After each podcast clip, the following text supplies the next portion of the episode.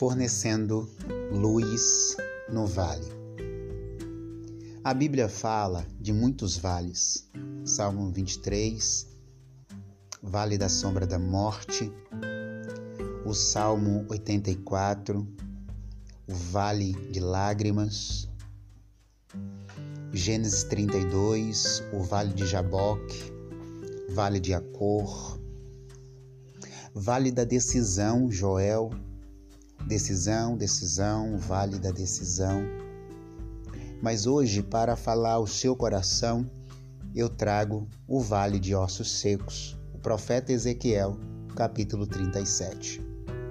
A narrativa é muito conhecida. Deus arrebata, leva, conduz o profeta até o vale de ossos secos. Aquele vale de ossos secos representa Israel, os 70 anos de cativeiro babilônico.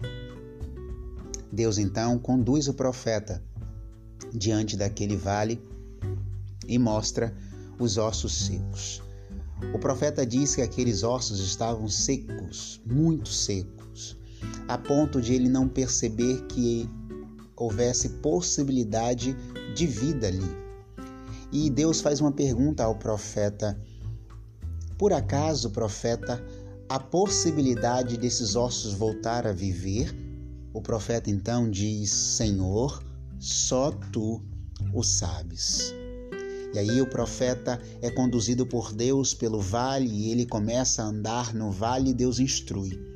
Fala ou fale aos ossos secos para que eles voltem a ter tendões, carne, pele e depois Lá no versículo 11, Deus diz assim com o profeta: Agora sopra o espírito neste corpo, que agora já não são mais ossos, mas um corpo, sopra o espírito para que eles vivam. Duas coisas importantes aqui. Quando Deus diz assim, profetiza, a palavra profetizar no grego é trazer luz ou fornecer luz.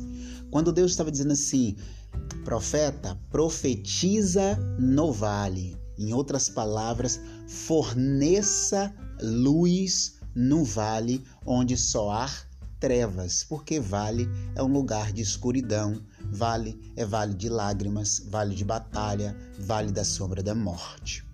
Portanto, se você está passando por algum vale, Deus está te dizendo: receba o sopro do Espírito de Deus, a nechamar de Deus, a roar de Deus, a pneuma de Deus, porque João capítulo 3, versículo 8 diz que o vento sopra para onde quer, não sabemos nem de onde vem e nem para onde vai.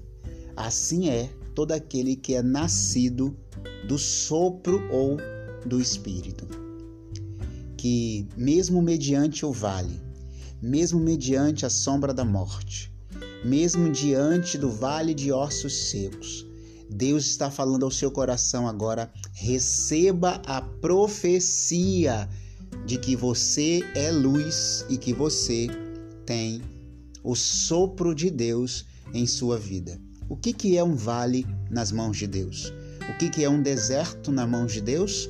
Manancial ele transforma pedra em pão, ele pode transformar água em vinho, ele pode multiplicar peixes e pães, ele pode transformar vale em luz. Que Deus te abençoe.